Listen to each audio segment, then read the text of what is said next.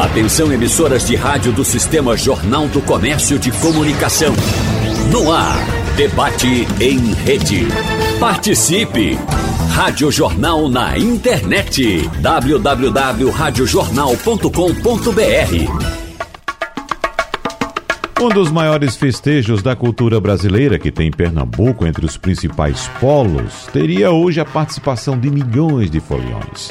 O período também é tradicionalmente marcado pela circulação de muitos turistas que costumam quase lotar a rede hoteleira aqui no estado, além de levar o consumo ou de elevar o consumo em bares e restaurantes. Mas, pelo segundo ano consecutivo, a folia de Momo não está sendo realizada em terras pernambucanas. A medida, como no ano passado, busca evitar a propagação do coronavírus e combater a pandemia. Então, no debate de hoje, vamos conversar com representantes de setores da economia que têm destaque nesse período carnavalesco para saber como está a movimentação nessa fase e como estaria se tivéssemos de fato carnaval. Nós agradecemos a presença no nosso debate, mais uma vez, do presidente da Associação Brasileira da Indústria de Hotéis em Pernambuco, a BIH, Eduardo Cavalcante. Bom dia, presidente, seja bem-vindo. Obrigado por aceitar nosso convite. Prazer é todo nosso. Agradecemos também a presença aqui do presidente da Associação Brasileira dos Promotores de Eventos em Pernambuco, Valdner Bernardo, que eu peço licença já para tratar por Dadai, já que ele é muito conhecido e me autorizou no debate passado, porque Valdner Bernardo é um nome assim é, bastante pomposo, né, para a gente utilizar numa ocasião que a gente quer ter uma conversa mais leve, mais descontraída, evidentemente. Então peço licença mais uma vez. Seja bem-vindo, Dadai.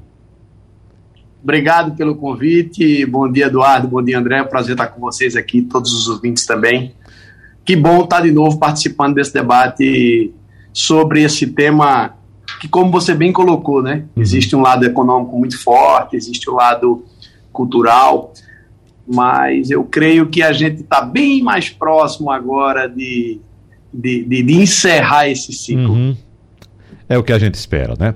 Presidente da Associação Brasileira de Bares e Restaurantes em Pernambuco, a Brasil, André Araújo, mais uma vez aqui com a gente também. Muito obrigado, André. Muito obrigado, presidente. Seja bem-vindo. Bom dia, Wagner. Bom dia a todos, Dadá e Eduardo, os amigos aí do setor produtivo do turismo. Mais uma vez aqui, né, enriquecendo o debate, finalizando esse carnaval, entre aspas, né? Uhum. E vamos lá. Bom, vamos começando com você, André Araújo, porque a nossa chamada tem uma pergunta, uma indagação que eu gostaria de saber se a gente tem condição já de responder. Para onde está indo o dinheiro do Fulião neste período de não carnaval? E eu quero começar com você, que é o presidente da Associação Brasileira de Bares e Restaurantes, porque eu estive conversando no fim de semana passado com um, um, empreendedor em um restaurante aqui do Recife, um grande restaurante do Recife, porque eu percebi que a casa dele estava lotada, simplesmente lotada, André. E eu perguntei: olha, se houvesse carnaval, sua casa estaria desse jeito? Ele disse taxativamente: não, não estaria. As pessoas estariam circulando, circulando por outros lugares, pelas festas nas ruas, por outros eventos, mas não estaria aqui. Então, como se diz em economia, André Araújo, dinheiro não cai do céu, nem nasce em árvore, ele circula. Então, quando falta dinheiro em um lugar, ele vai para outro. Então, nesse período, o dinheiro visitou os restaurantes? Olha, de certa forma, a gente pode colocar o setor de alimentação fora do lar como uma grande árvore. Né? Existem os galhos que são mais frondosos, as frutas tendem para um lado, enfim. Nós temos um, um retrato, ele é pulverizado em todo o estado. Evidentemente que onde você tem os corredores e fluxo turístico, o aumento ele há de ter uma demanda é, maior. Uh, levando em consideração também que houve um, um crescimento aí, é, uma manutenção dos pacotes turísticos, né? as pessoas não chegaram a ter um cancelamento assim tão grandioso, porque essas medidas foram tomadas é, não tão a tempo das pessoas se reprogramarem. Então, muitas pessoas, muitos turistas é, é, mantiveram seus pacotes né, e essa taxa de ocupação, junto com a programação do próprio Recifense, que foi, foram para as praias, foram para o interior, né, e as festas, tanto públicas quanto privadas, elas não limitaram as pessoas de mantiverem a sua programação, o seu planejamento. Né? Então, e considerando também que o setor de o judiciário, de educação, eles é, não cancelaram seu ponto facultativo, né? Então, uhum. muitos é, funcionários públicos, né, que é uma grande demanda, também mantiveram a sua programação carnavalesca, né? Com ou sem carnaval, é, a ocupação dos lugares que tem esse fluxo turístico, eles foram mantidos. É evidentemente que é, houve uma queda média né, de consumo em muitos estabelecimentos, principalmente no, no, no quesito noite, que é um, um, forte, né, as pessoas voltam da folia e geralmente frequentam os bares e restaurantes, e isso ainda não houve é, na sua plenitude.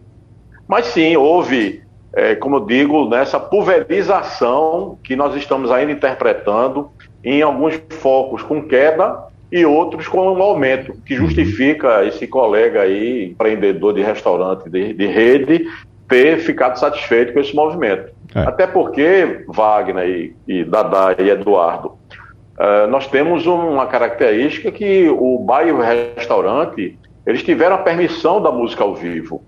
Né? Mesmo sem o dancing, ela se tornou um atrativo a mais. Então, os bares e restaurantes que tiveram, que colocaram música ao vivo, mesmo sem um dancing, ele acabou criando um componente de entretenimento e lazer muito forte.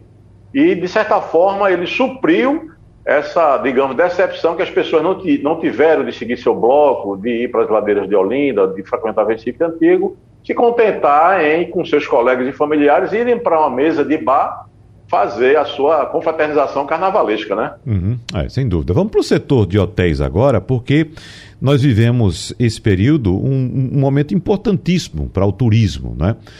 Mas a gente sabe que o carnaval, apesar de alguns acreditarem que é uma folia, uma paixão brasileira, a gente sabe que a maioria do brasileiro, a maior parte das pessoas, não gosta de carnaval. Isso é retratado em pesquisas. 60%, segundo pesquisas, apontam que não gostam de carnaval. Mesmo assim, aproveitam o período de carnaval, evidentemente, para fazer uma viagem, família, para passear, principalmente para aquele, aqueles locais onde não há carnaval. E aí o interior se sobressai. Então, Eduardo Cavalcante, nesse período, como é que foi a ocupação, por exemplo, no interior do estado, em Gravatá, em Bezerros? O que é que você diz? É, bom dia. É a pura realidade. O, nós, logo que, o, que vimos os cancelamentos dos feriados, foi a primeira interpretação que a gente teve.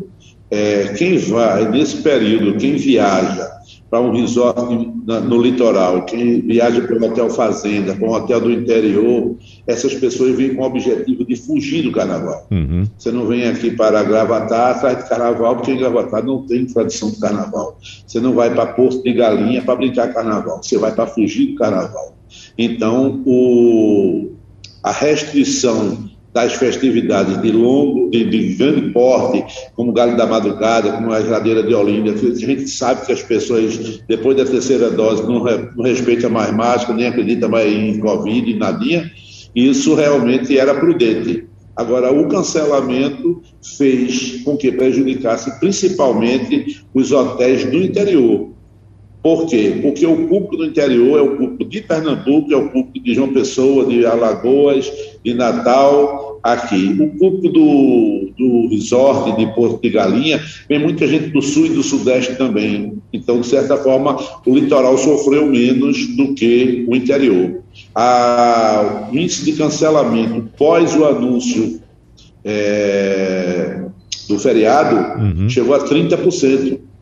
Então, historicamente, que a gente tinha 80%, 90% de uma taxa de ocupação, estamos batendo esse ano em torno de 50%, 55% no interior. A taxa média do Estado, pelo levantamento que fizemos ontem, estava em 62%, que historicamente passa de 80%, 85%, 90% nesse período, principalmente no litoral, mas na média toda do Estado dá 85%. Nós estamos com a média de 62%. Uhum. É, agora o setor que de fato sofreu mesmo, não teve para onde correr, pelo menos eu imagino que tenha sido assim, é o setor de eventos, né, Dadai? Dadai porque houve essa oscilação, como bem lembrou André Araújo, uh, houve uma queda na ocupação dos hotéis no interior, mas não totalmente, uma parte, né, em relação ao ano passado, mas o setor de eventos, o que foi que fez para se virar nesse período, hein, Dadai? Olha, Wagner, é, o setor ele efetivamente não voltou ainda. A gente tem até uma expectativa muito grande para um anúncio que, que deva estar sendo feito hoje à tarde pelo governo. A gente teve reuniões essa semana, existe uma negociação posta na mesa. A gente teve uma resposta positiva do governo, mas a gente aguarda efetivamente esse anúncio ser oficial. Então, essa retomada gradativa ela deve ser anunciada hoje é, dado aos parâmetros que a gente tem. Se a gente fizer até um paralelo do comportamento do público do ano passado para esse ano, a gente já vê essa mudança. Mesmo não tendo essa liberação, Olinda teve carnaval. A gente teve sim movimentação, a gente teve pessoas frequentando as ladeiras, óbvio, num número infinitamente menor do que nos outros anos, mas isso já mostra uma mudança da população, seja pela vacina, seja pelo próprio enfraquecimento é, da, da, dessa situação pandêmica, mas a gente já tem essa mudança comportamental. Os mercados de Recife, inclusive, registraram grandes movimentos, né? E até pegando, pegando muito um gancho do que a gente falou e no tema do que é o programa hoje, e se fosse carnaval, como, está, como estaríamos hoje? Uhum. Na sexta-feira passada eu tive o prazer de participar na, na FEComércio, juntamente com o meu amigo Eduardo, de, uma, de um debate, né, qual doutora Tânia Bacelar estava presente, e a gente tinha, tinha um número de 2019, que foi o último carnaval a pleno, que monta 2,3 bilhões de injeção na economia do nosso Estado. E um crescimento da ordem de 14% por ano. Ou seja, provavelmente a gente viria para 2,8 em 20, estaríamos ultrapassando a barreira dos 3 bilhões agora em 22.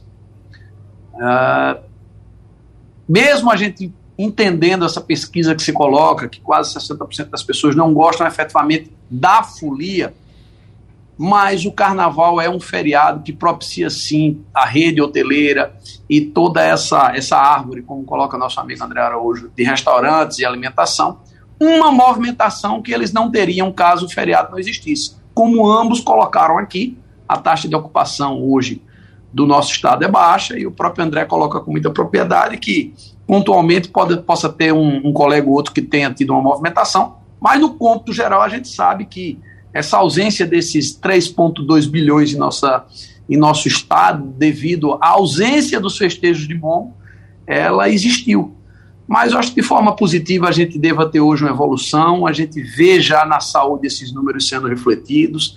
A gente conversou na última participação minha no teu programa que isso seria um ciclo que a gripe iria passar, passou. A gente não vê mais esse quantitativo de pessoas procurando a rede hospitalar por conta de gripe. A gente está vendo uma diminuição absurda da Ômicron, né? Eu imagino que a gente que a gente tenha uma tendência de comportamento do que vem acontecendo em países da Europa, do que vem acontecendo em outros lugares, que é justamente é, é, se decretar esse término de pandemia, se tratar como uma endemia e começar a entender e conviver com isso e voltar a todas as atividades, porque dentre elas, Wagner, como você coloca, nenhuma outra foi tão afetada como uhum. o setor de entretenimento, é, por efetivamente ainda hoje ter restrições. É. Agora, Dadai, você lembra da última conversa que nós tivemos aqui, que nós estávamos, acho que foi em dezembro, né?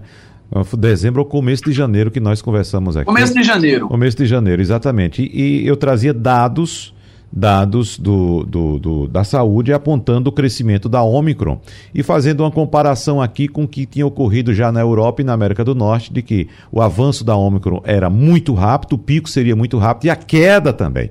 E a gente está acompanhando exatamente isso que está acontecendo agora. Né? Se você concorda, você lembra dessa conversa. Agora, Sim. Uh, o não carnaval, vou perguntar novamente, começando por André Araújo para a gente rodar novamente. É, o não carnaval pode ter sido fundamental para que tenhamos André, Eduardo e Dadai Semana Santa e São João? Pois não, André? Olha, se a gente for fazer uma reflexão em cima do calendário histórico da convivência com a pandemia nesses últimos dois anos, a resposta é sim porque o ciclo ele já vinha se repetindo com muita é, propriedade. Uhum. Nós tínhamos, é, lembre-se da campanha eleitoral para as prefeituras, onde houve aquela demanda enorme de movimentação. A Brasil Nacional fez um levantamento e nós chegamos ao número de 10 milhões de pessoas envolvidas nas campanhas para prefeito nas capitais e nas grandes cidades. Isso, de certa forma, catapultou, né? jogou para cima o índice que, logo após das campanhas, todos bem lembram, nós tivemos o, as restrições é, mais severas. E isso vinha se repetindo depois que nós achávamos que depois da segunda dose, a dose de reforço, nós estaríamos livres. Mas então veio essas variáveis, né? a Ômicron e tantas outras, juntas com H3N1, N2 e a própria influenza, acabou por trazer a, a nossa realidade. Nós teve, tivemos que baixar a guarda. Então, de tão cansados, né, e, e desses abre, fecha, sobe e desce, que a gente acabou, acaba é, ficando é, é, feito gato escaldado, né? E tem medo de água fria. Então, o que, que ocorre? A gente vê que nesse movimento e com essa redução que houve, eu estava vendo os números, nós estamos com uma taxa de ocupação abaixo de 60% dos leitos de UTI e de enfermaria. A fila está zerada uhum. né? e a tendência em todo o país é de queda acentuada. Uhum. Né? Eu espero que isso seja mantido para que sim a programação dos próximos grandes eventos, né, como Semana Santa e São João, eles sejam atendidos na sua plenitude e que a vacinação consiga manter essa pegada no Brasil inteiro de mais de um milhão de vacinados dia. Nós estamos mantendo essa média há mais de 30 dias e isso nos dá um conforto, né, um certo alívio, sabendo que a vacinação é a solução, não tenha dúvida disso e ela cada vez está sendo abraçada pela população. Hum. Nós precisamos apenas ter cuidado com nossas crianças agora, incentivar isso e o governo fazer essa onda ao contrário. Não esperar que os pais levem as crianças para o centro de vacinação e sim avançar cada vez mais nas escolas, nos locais onde sejam tenha um acesso mais fácil e a gente faça isso com maior rapidez.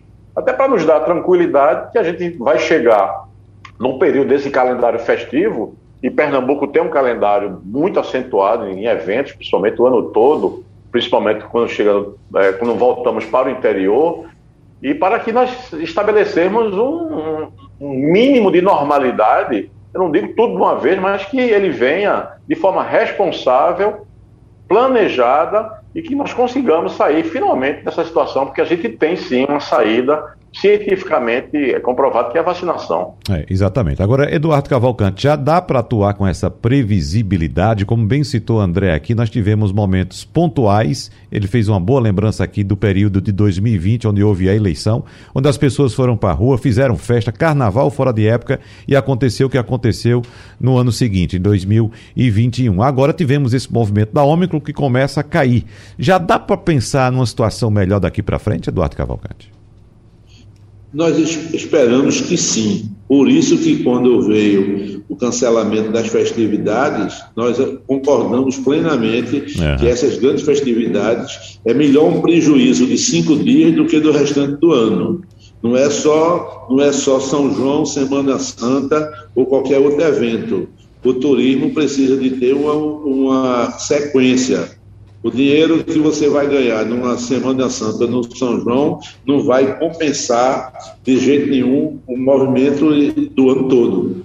A gente tem folha de pagamento todo dia, não só tem folha de pagamento na Semana Santa do São João. Então a gente precisa ter uma sequência, uma, uma movimentação média que dê para a gente pagar as despesas tudo. O break-even point de hotelaria é muito alto. Então você precisa ter que ele esteja funcionando o tempo todo. A gente acredita que agora, com essas restrições, a gente agora do carnaval, que aliás, no primeiro carnaval de 2019 foi feito. Em 2020, o, o, o governo federal pediu que não tivesse carnaval porque os governos estaduais e municipais não concordaram e fizeram carnaval. Então, houve uma crescente. Então, o cancelamento das festividades, nós acreditamos que vai dar uma melhor possibilidade de a gente ter o restante do ano ter e automaticamente seguir com vacinação é, e com todos os cuidados necessários para que a gente possa ter. Uhum. E nós teremos esse ano também eleição, então no ano passado, mesmo na crise que estava, se constatou que quem fosse na campanha política não pegava Covid. É. Né? É. Olha, fechou seu microfone aí, Eduardo. Abra seu microfone, por favor. Tá fechado ainda. Para concluir seu raciocínio. Eita, e agora? Voltou, pronto. Para concluir seu raciocínio, por favor.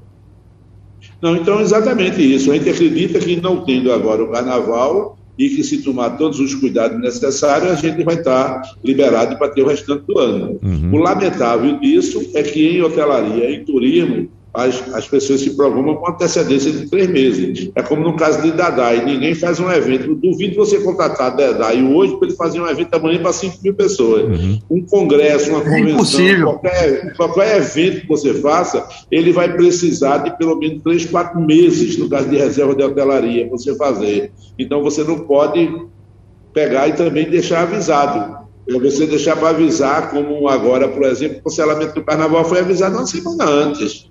Então, automaticamente, as pessoas que não puderam vir, tivemos que devolver a diária. Tá entendendo? Então, se a gente tiver uma, uma condição de fazer isso e planejar antes, você vai ter, por exemplo, agora vai ter Semana Santa. Semana Santa, o Teatro da Paixão de Cristo movimenta 10 mil pessoas dia. Uhum. Então, se você só souber na semana, na véspera, se vai ter ou não vai ter, vai ser muito difícil você fazer a produção. Imagine o, imagine o prejuízo de produzir toda uma paixão de igreja quando for na semana dizer, olha, bicho, vai dar para ter não. Uhum. Com é. todos os gastos já feitos de produção, de passagem, de hospedagem, de cachê, tudo. É a mesma coisa do caso da hotelaria. O avisar em cima da hora, as pessoas não acreditam. Mas na hora que foi dado sinal agora, a, no começo do ano, foi dado sinal que teria carnaval, tanto os hotéis como os restaurantes fizeram seus estoques. Você não repõe estoque durante o carnaval, não. Você quando compra, você quando compra filé, o cara não entrega no mesmo dia, não. Não é só nem entregar. Você quando compra qualquer dessas compras, tem um prazo de entrega, tem estoque que você vai fazer. Então aí é que quanto mais previsão a gente tiver, mais segurança a gente vai ter. É. Bom, Dadai, para a gente fechar esse bloco, a gente tem duas palavras aqui importantes: é, previsibilidade e planejamento. E são duas palavras muito utilizadas, muitas práticas muito utilizadas no setor de eventos, como bem disse Eduardo Cavalcante. Setor de eventos, por exemplo, no carnaval, está planejando agora o carnaval do ano que vem. Né? Uh, o São João talvez esteja aí na gaveta desde quando parou, no pré-pandemia. Então, é preciso ter esse planejamento. Agora, você já tem segurança para os próximos eventos do restante do ano, para planejar esses próximos eventos? Olha, Wagner, é, como eu coloquei no, no, no, nos primeiros questionamentos, a gente, a gente vê tendências mundiais de de que a gente vai ter sim essa condição. É muito difícil, principalmente quando você trata um inimigo que você não enxerga ou que você não tem um controle sobre ele, ou até como foi ano passado, que a gente nem sabia o que era, como era. Eu acho que o futuro vai nos mostrar que muita coisa do que foi feito foi totalmente ineficiente e desnecessário, e algumas outras podiam ser feitas. Mas isso é conversa de engenheiro de obra pronta. Isso só o futuro vai nos mostrar. Que a gente tem de segurança hoje, como o Eduardo colocou, é a questão da vacinação, que vem se mostrando efetivamente é, o caminho para que a gente supere tudo isso. Tanto é que a Ômicron veio, mas não teve nem de longe uma letalidade como no primeiro momento, né? A gente nota efetivamente, por exemplo, o setor de entretenimento, ele é um setor que historicamente ele nunca vai ser taxado e ele não pode ser culpado de ter sido um responsável de, de ser um proliferador, porque ele simplesmente não aconteceu. Se você fizer uma avaliação das situações que a gente passou a níveis de contaminação, a níveis de morte, você vai ver que foram em períodos onde o setor estava totalmente parado. O setor teve uma retomada no final do ano passado, mas precisamente em outubro, novembro, e efetivamente ele não foi o responsável pelo aparecimento da onda. Pelo contrário, era um setor onde você tinha um controle muito forte, porque era o único segmento que efetivamente se cobrava vacina e testes. Um único. Não tinha outro. E a gente tem até próximo aqui dentro do Nordeste condições que, de novo, só o futuro vai nos dizer. Nossos vizinhos aqui do Rio Grande do Norte nunca pararam. E os números de lá não são diferentes do, do país. A gente está tendo carnaval em Natal. Fizemos um evento para 12 mil pessoas que acabou ontem, sem nenhum tipo de restrição. E os números do Rio Grande do Norte, se você fizer um paralelo com Pernambuco, eles não são piores. Ou seja, existe um ciclo natural da doença que independe de qualquer atividade, de qualquer bloqueio que se tome, de qualquer impedimento que se faça. Então, eu acho que algumas, algumas decisões que foram tomadas, elas vão se mostrar completamente erradas. A gente, principalmente o setor do entretenimento, ele foi, foi taxado, ele foi execrado, ele foi tido como um setor proliferante.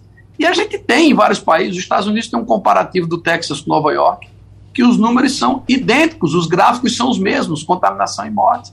Quer dizer, e aqui o nosso vizinho está aí para nos mostrar. Uhum. Então eu acho que, que a gente precisa sim ter uma responsabilidade muito grande, algumas mudanças de hábitos, acreditar na vacina, mas é impossível você ter no setor de entretenimento único exclusivamente esse potencializador. Você fez um questionamento no início a um dos colegas, eu acho que foi o André, se efetivamente a não realização do carnaval nos garantiria a realização da Semana Santa ou de São João. Eu acho que independe. A gente poderia ter tido sim um carnaval, não um carnaval de rua, porque é difícil, é impossível você controlar o carnaval de rua.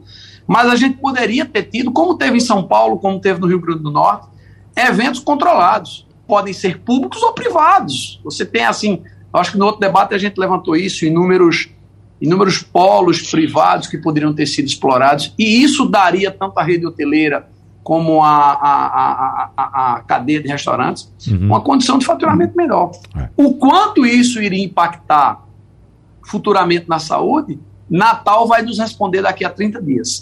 Presidente da BIH Pernambuco, Eduardo Cavalcante, é, queria fazer alguma intervenção ou foi impressão minha? Foi impressão. Ah. Eu concordo aí com o que Dadai disse. Uhum. Ingênuo no grau. Ah, tá. Então deixa eu colocar outra questão aqui pra gente. É, é o seguinte. Nós uh, acompanhamos, evidentemente, todos os sofrimentos dos setores ligados ao turismo nesse período de pandemia, no setor de restaurante, setor de hotel, setor de eventos. Vocês participaram de vários programas aqui na Rádio Jornal, em outras, em outras emissoras, outros veículos também, vocês sabem disso. Mas eu queria saber a situação agora, daqui para frente. Houve quebradeira de empresas, muitas fecharam as portas, outras conseguiram se manter com dificuldade, desemprego, trabalhadores em dificuldades enormes, inclusive muitos em situação de fome, de miséria mesmo. Daqui para frente, como é que está a situação de cada setor e o que é que pode ser feito pelos governos, eu digo em todas as esferas, municipal, estadual e federal, para poder colaborar com o setor. Começando por André Araújo. Bem, é, nossa visão de recuperação do nosso setor, ele já vem trabalhando há alguns meses, porque a graduação das restrições é, elas foram sendo amenizadas em função desse sucesso da vacinação e do recuo da contaminação, de mortes, de internação, fila sendo zerada. Então, evidentemente que é um setor que tem uma alta capacidade empregatícia e nós dividimos o nosso planejamento de recuperação em três eixos, né? A longo prazo, com uma coisa extremamente importante que foi a questão do que é a questão do planejamento tributário. Uma vez que boa parte das empresas não tiveram seus impostos perdoados, e isso acabou por comprometer na nossa recuperação, apesar que nós tivemos um bom movimento nos bares e restaurantes nos últimos tempos, né, em relação ao que nós estávamos é, convivendo, é, houve uma, um comprometimento muito forte no nosso fluxo de caixa.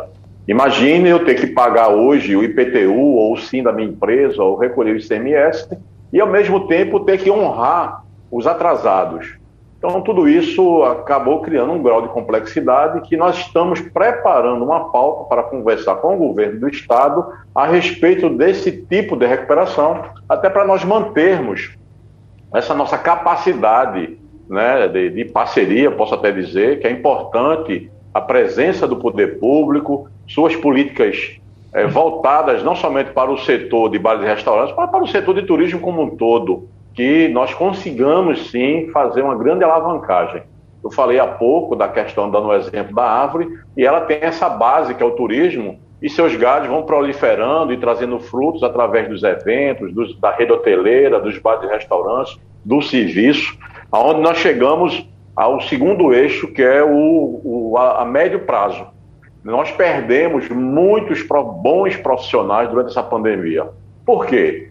Ora, durante o período de dois anos da, de pandemia, o profissional qualificado, aquele que está sempre procurando se especializar, o chefe de cozinha, o gerente, o, o barman, o maître, ele não ficou parado. Se os bares e restaurantes estavam fechados, ele virou corretor imobiliário, ele foi montar seu próprio negócio. Então, tudo isso acabou retirando, desidratando a nossa capacidade de oferta de vagas mais qualificadas. Então, nosso segundo grande eixo também, mas não deixando de ter prioridade, é a questão da qualificação profissional. E para isso, nós estamos agora nos preparando para fazer uma grande movimentação junto aos players do setor que podem nos ajudar, como o próprio SEBRAE, o FEComércio, é, a própria Prefeitura e Governo do Estado, no sentido de a gente criar o maior número possível de, de instruções e de normativas para trazer essa qualificação. Uhum. E a curto prazo, é, nós temos que reimpulsionar as empresas, né? Criando métodos é, para que alivie o caixa das empresas elas tenham essa capacidade de reinvestir né? Isso também passa pelo planejamento tributário, que é o mais a longo prazo, que a gente sabemos da burocracia e da dificuldade que isso existe, mas ao mesmo tempo nós chegamos à conclusão que isso vai virar um ciclo, uma, uma roda. Então, tudo passa a ser prioridade, mas nós procuramos é, colocá-la dentro de um critério lógico para ela, que ela realmente tenha efetividade, que ela consiga se impulsionar e acabar é, é abraçando todo o setor para que a gente consiga, de fato, fazer esse, esse retorno. Não vai ser um retorno fácil, não vai ser um retorno rápido. É, nós temos aí também uma variante forte que essa guerra nos traz é, muitos sustos, né? Nós estamos com os custos dos insumos caríssimos e todo essa, esse nervosismo que está existindo agora com esse advento aí da Rússia com a Ucrânia acaba por mexer nos setores do mercado. Isso vai atingir o preço da gasolina, o barril de petróleo, consequentemente se mexe com nossas vidas. Né, nós esperamos que isso chegue a uma solução mais breve possível para que a gente retome a outra pauta não menos importante, né, que é essa recuperação e que a gente consiga realmente sair dessa, desse imbróglio. Uhum. Basicamente, são esses eixos que a Brasil enxerga para um movimento mais rápido de recuperação. Recuperação do setor hoteleiro. Eduardo Cavalcante. É, não é muito diferente do, do Abrazel. Né? Durante a pandemia, é, nós, apesar de termos pleiteados aos governos municipais, estaduais e federal, praticamente que o governo federal foi que chegou mais perto do empresário. É, eu dou o um exemplo do caso de Recife, em que nós pleiteamos, nós temos hotéis em Recife que a taxa extra de recolhimento de lixo, por causa da demanda da quantidade, chega a ser de 12 mil reais por mês. E com o hotel fechado com 5%, 10% de ocupação, essa taxa por ser fixa, nós pleiteamos que essa taxa fosse perdoada, e não foram. Então a gente teve todas as obrigações que ser mantida, mesmo com os hotéis paralisados. No começo, né, em 2020, a gente teve um momento de ter ficado com 5 a 10, de 5 a 7% com os hotéis funcionando do estado. E isso veio recuperando. A hotelaria não foi obrigada a fechar, diferentemente dos restaurantes que só puderam trabalhar com delivery, mas a, a rede hoteleira teve que ficar aberta e procurou ficar aberta. Não houve nenhuma restrição, até porque nós estávamos recebendo técnicos que vieram para instalar equipamento de respiração, é, médicos que vieram de fora para dar reforço, é, enfermeiros e toda essa parte. Então, os hotéis continuaram funcionando, mas com as restrições. O desemprego houve, houve sim. Na média nacional, foi entre 25% e 30% do desemprego no setor de turismo. É, e como o André disse, na retomada que ocorreu já no ano passado, a gente procurava aqueles técnicos, aqueles profissionais nossos que tinham trabalhado, e eles é, migraram para outras áreas para poderem passar fome, tiveram que trabalhar. Então, eu, por exemplo, eu tive é, pessoas de alimentos e bebidas que botaram faca de bolo em casa, que começaram a fazer quentinha em casa e que estão se dando bem e que não querem voltar. Então a gente já está, já, já conversou com o SENAC, eh, com o SEBRAE, com o SENAC e está com, já com uma série de cursos para preparar mão de obra qualificada novamente. É, e com a parte tributária não foi diferente. Né? E até os financiamentos, que o governo federal facilitou a folha de pagamento para a gente financiar, a gente financiou a folha de pagamento, passando para um ano na frente, para um ano já chegou e continua. Então é uma bola de neve, e agora acabou, vamos fazer o quê? Vamos reparcelar o financiamento que a gente tinha feito para botar? Não, a, a recuperação agora tem que ser constante e que a gente possa ir aliviando todos os gastos extras e o custo não foram diferentes, né? a parte tributária, tudo isso, e, e fazer uma movimentação. A gente já tem que fazer campanha, o governo municipal, estadual já estaria fazendo campanha, mostrando que Pernambuco está seguro, que você pode vir para cá. E a gente está só alertando dos números de morte de um negócio desse. A gente tem que fazer campanha, já dizer, Pernambuco está vacinado, Pernambuco está isso, está aquilo, os equipamentos estão seguros, toda a hotelaria, gastronomia e evento não seguiram os protocolos, não. A gente aumentou os protocolos, os protocolos causados pelo setor são mais rígidos do que até o da Anvisa, está entendendo? Porque a gente tem um cuidado com a nossa força de trabalho, e o cuidado com o nosso hóspede.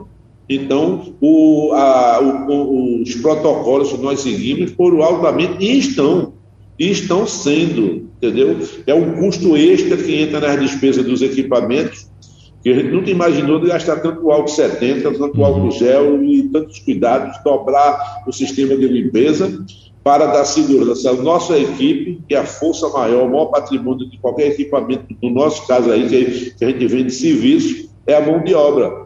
Então a gente tem que ter cuidado com a mão de obra e ter cuidado com o óleo. São os dois produtos principais nossos, né? O, o que presta o serviço e o que recebe o serviço. Uhum. Então é, a gente acredita que é, vai ser muito árduo, está sendo muito árduo para o setor, e honrar com todas as suas despesas, seus custos, com a diminuição e com as exigências que tivemos que ter. Mas acredito que a gente sai lá. Em Pernambuco, fechou, nós tivemos alguns hotéis fechados e outros comercializados. Alguns hotéis uhum. não encerrou. A gente não teve uma, uma, um número maior de hotéis fechados, então eu acredito que a gente fechou em torno de três a seis apartamentos, hotéis. Está entendendo? De, que a gente tinha conhecimento. Mas Outros hotéis não fecharam porque não se vende um hotel fechado. Estão trabalhando no vermelho, trabalharam no vermelho para poder tentar uma bandeira nova ou tentar vender. Uhum. Dadá, essa questão é interessante porque me parece, como foi colocado por Eduardo Cavalcante, que a gente fica naquela situação que muito trabalhador brasileiro passa, né? Está desempregado, está sem dinheiro, está sem renda, precisa sair para procurar emprego, é para botar gasolina do carro, bota no cartão de crédito. Mas só o cartão de crédito vence no mês seguinte e chega no mês seguinte ele também não tem dinheiro para pagar a fatura e ainda precisa colocar a gasolina de novo no cartão de crédito. Então, claro, toda ajuda é bem-vinda, mas como disse Eduardo Cavalcante, a situação ainda não melhorou, né? Quer dizer, melhorou um pouco, mas não passou totalmente. Estamos ainda no cenário pandêmico. O que é que precisa ser feito ainda por parte dos governos para que o setor possa retomar suas atividades, Dadai? Wagner, é, inicialmente, é, até pegando um pouco o gancho do que você conversou com o André, eu acredito que o maior ativo de qualquer empresa é o seu funcionário. E o custo que se tem hoje para se treinar, se preparar, se manter, ele é alto. Então a gente vem para um cenário onde a gente perdeu, como o Eduardo bem colocou, ele falou isso hoje, falou na sexta-feira, essa, essa migração de funcionários treinados e capacitados pela necessidade, como você muito bem colocou, Wagner, do dia a dia, das contas que não param de chegar todo mês. As pessoas precisam comer, então elas migraram para alternativas. O prejuízo que as empresas têm da, da, da, da perca de funcionários capacitados e treinados, ele é enorme. A gente vem para o cenário da ajuda, como você falou. Acho que no âmbito federal, a gente teve sim algumas ações, como no setor de entretenimento, as duas leis que possibilitaram a devolução graduada dos ingressos, que é, é impossível você fazer uma, uma, devolução imediata, até porque quando você lança um evento que você começa a comercializar, todo aquele fluxo de caixa ele não vem para a conta do produtor, ele é utilizado para pagamento de hotéis, de companhias aéreas, é, de bandas, de empresários, de shows. Então, você não afere o lucro da tua operação, você já repassou aquilo ali. Foi muito necessário ter essa lei, ter ela ter ela agora é, postergada para o final desse ano. Né? Paralelamente a isso, a gente teve as liberações de Pronamp, que naquele momento algum, algumas empresas conseguiram aderir. E hoje, repare bem, se mostra até um vilão, porque muita gente aderiu e tem um indexador que é a Selic, ela está explodindo. Um dinheiro que era barato vai virar muito caro para o empresário. A gente saiu de uma Selic controlada para um cenário hoje que o dinheiro do Pronamp vai se tornar caro. Então, veja, veja que situação. O empresário aderiu naquele momento a um dinheiro que tinha uma taxa ali de 2,37, 1,35, enfim, ao ano, e a gente vem hoje para o indexador de Selic, que é uma armadilha. A gente tem tramitando em Brasília a derrubada do veto, onde tanto o setor hoteleiro como o setor de restaurantes estão agregados com a gente nessa luta que é justamente a isenção fiscal de impostos federais durante cinco anos. Necessário que isso aconteça. Necessário que isso seja derrubado e que o presidente assine esse, esse, essa, essa isenção fiscal para que o setor possa respirar. E como muito bem colocou o Eduardo, é, é, a gente está saindo de uma pandemia, entra num cenário de guerra que as pessoas podem se perguntar o que isso impacta na minha vida. É só você entender o seguinte: o Brasil é um país agrícola. O principal gerador do PIB nacional é o agronegócio. E a gente compra 80% de fertilizante à Rússia. Então veja o que cadeia isso não vai é é, é, é, é, impactar no setor de alimentação, no setor de hotelaria. E, e, e, uma vez que a gente tem um país agrícola que tem na sua principal atividade o agronegócio, tudo está muito atrelado a isso. Então, a gente tem cenários hoje que são cenários preocupantes. Muito preocupantes. É como o Eduardo colocou, a perca de funcionários capacitados, o custo que a gente vai ter para treinar novamente, requalificar e qualificar novas pessoas. Esse, esse, esse, esse aumento de Selic, essa, a economia mundial. Repare só, eu não estou fazendo avaliação política uh, nem nacional, nem estadual, mas o cenário mundial, a gente vive inflação hoje nos Estados Unidos, na Europa, a gente vem para um cenário de guerra que vai impactar nessas economias. A gente teve, sim, no âmbito federal, algumas situações como a, como a questão do Pronamp, a PES que está tramitando, que deve passar, mas como os meus dois colegas colocaram, a gente precisa de uma ajuda também no âmbito estadual e no âmbito municipal.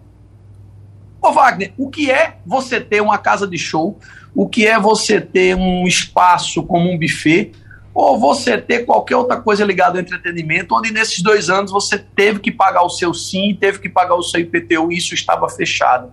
É, efetivamente, a gente não teve dos governos estaduais e municipais uma ajuda nesse quesito. Pelo contrário, como Eduardo coloca, alguns hotéis tiveram até um aumento do seu custo por conta disso. Então, acho que é necessário que cada um é, conceda algo aos setores da economia, até porque esse dinheiro volta.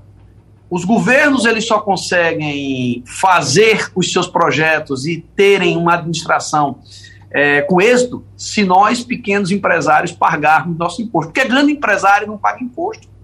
A gente tem aqui, por exemplo, eu acho que eu só, só não vou me recordar da data, mas acho que foi no meio da pandemia, a gente teve o fechamento da fábrica da Ford lá em Salvador, que se falava que tinha se perdido X mil empregos. O setor de entretenimento emprega mil vezes o que a, a, Ford empregava. Com um detalhe: essas grandes fábricas, e todos nós sabemos, vêm com uma série de isenções. E o pequeno não tem isenção de nada, ele paga tudo pelo pé. Então, é sim necessário que se tenha uma consciência governamental municipal, estadual e federal de ajudas, de isenções, de financiamentos porque nós, pequenos empresários, independentemente do segmento, nós somos a mola mestra, somos nós que geramos empregos, somos nós que pagamos impostos. Se isso não acontecer, esse quebra-quebra aqui que foi perguntado no início, esse fechamento, ele, ele vai ser grande. Com isso vem o desemprego, com isso vem a violência, E com isso você desencadeia não só problemas econômicos, uhum. como sociais. Bom, para a gente fechar o debate, faltam cinco minutos para a gente encerrar. Eu tenho aqui um minuto e meio aproximadamente para cada um de vocês. Eu queria que agora vocês trouxessem, por gentileza, a gente sabe muito bem que em todo momento ruim há sempre algum ponto positivo que a gente precisa aprender com ele. Se a gente não aprende com os momentos ruins que acontecem na vida da gente, a gente vai sofrer um pouco mais adiante. Então, tenho certeza que cada um dos setores da economia que sofreram durante esse processo de pandemia devem ter aprendido algo novo nesse período. Então, um minuto e meio para a gente encerrar o que é que ficou de positivo desse período ou o que é que vai ficando de positivo desse período para que a gente possa se fortalecer para outras tempestades que possivelmente virão pela frente. Começando por André Araújo, um minuto e meio para você, André. Bom, Wagner, é, foi um aprendizado muito rico, né? Eu acho que nesses dois anos houve uma integração completa é, de vários setores, mas a gente olhando para o próprio umbigo, né, para o turismo, eu vejo que as entidades elas amadureceram muito, né, já existia uma base de irmandade, de troca de informações, de, de convivência, e que foi acentuado pela, pela crise pandêmica. Eu acho que os nossos setores é, onde o turista, né, o viajante e, e, o próprio recifense, o próprio cidadão, né, que também alimenta e retroalimenta esse nosso setor, né, que ele viaja para o interior, vai para a pousada, frequenta o bar e restaurante, vai para um evento, e o que vem de fora também é fortalecido por essa, por essa contaminação que o setor de turismo cria aqui. Né?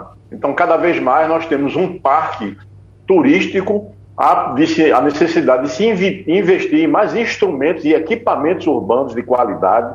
Eu destaco aqui em Recife que nós temos uma orla belíssima, com 8,5 km, que é a Praia de Boa Viagem, e que às vezes nós temos uma concepção que é um cemitério iluminado. Né? Temos toda uma beleza, mas ela tem uma, algo de sintético durante o dia que pode ser muito bem é, recuperado um ponto de vista de trazer o recifense mais ainda para as ruas. Segurança, né? você utilizar aquela faixa de areia ali para você fazer atividades esportivas, né? festivais gastronômicos, nós temos essa orla belíssima, mercado de peixe, onde você pode fazer é, estruturas mínimas envolvendo a própria comunidade e fazer essa qualificação profissional.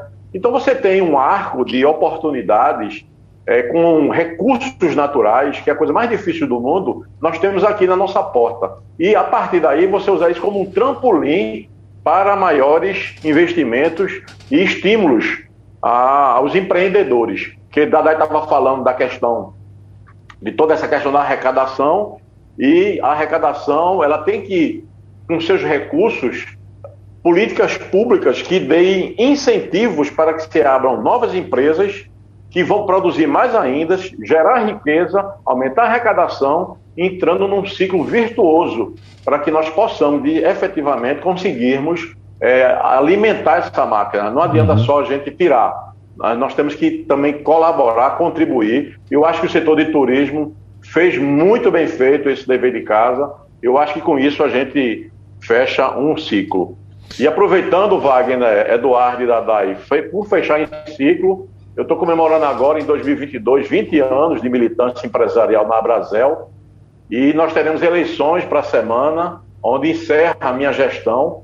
Foram dois mandatos de três anos, mas eu continuo participando como membro que sempre fui da Brasel, ajudando o novo presidente, que vai ser o Tony Souza, e com isso a gente vai continuar com o setor de turismo mais unido do que nunca. Então fica aí meu abraço para todo mundo e que a gente se veja em uma situação uhum é, mais é, alegre, né, e que ela mais punjante. E é isso que eu espero de todo mundo. E fazer um agradecimento especial à imprensa de uma forma geral, Wagner.